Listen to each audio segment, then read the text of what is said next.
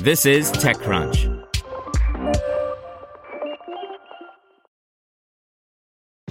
This episode is brought to you by ShipStation.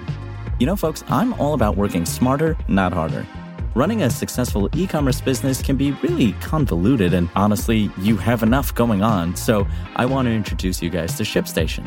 I love using ShipStation because it makes it so much easier to automate all my shipping tasks, and I can manage all my orders in one simple dashboard. Work less and ship more with ShipStation, the innovative tool that helps turn your shipping challenges into opportunities for growth. Go to shipstation.com and use code TechNews to sign up for your free 60 day trial. That's shipstation.com code TechNews. This is TechCrunch.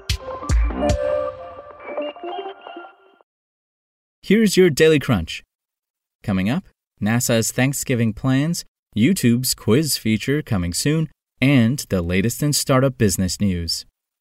Since taking off aboard the Space Launch System rocket last Wednesday, NASA's Orion spacecraft has had a remarkably smooth journey, but it's far from over. While millions of Americans prepare for a long weekend with family and friends, Orion will continue its 25 day mission, including conducting a crucial burn on Friday to enter a distant retrograde orbit around the Moon.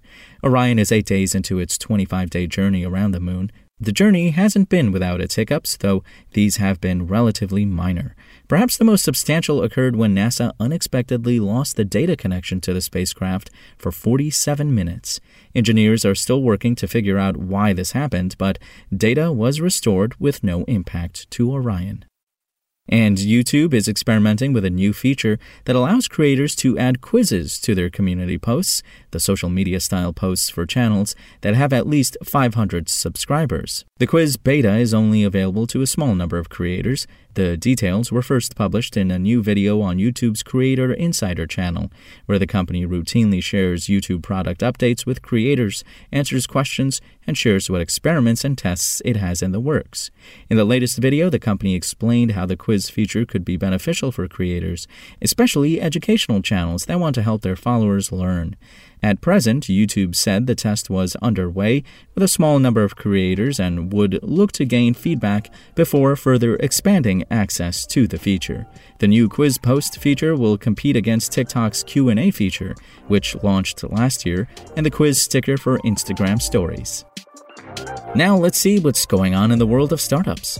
Smartphone shipments have been declining in what has been a rough year for mobile handsets, and that's meant even more pressure on an already precarious sliver of the mobile market feature phones.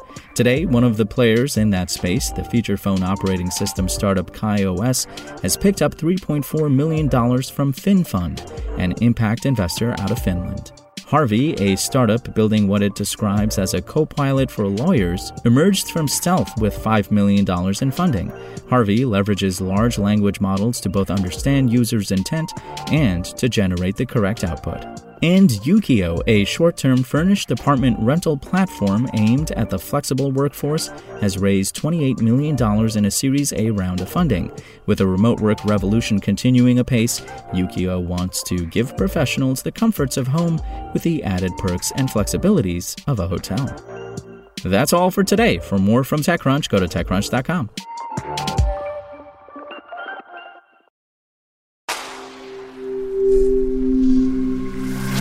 SpokenLayer.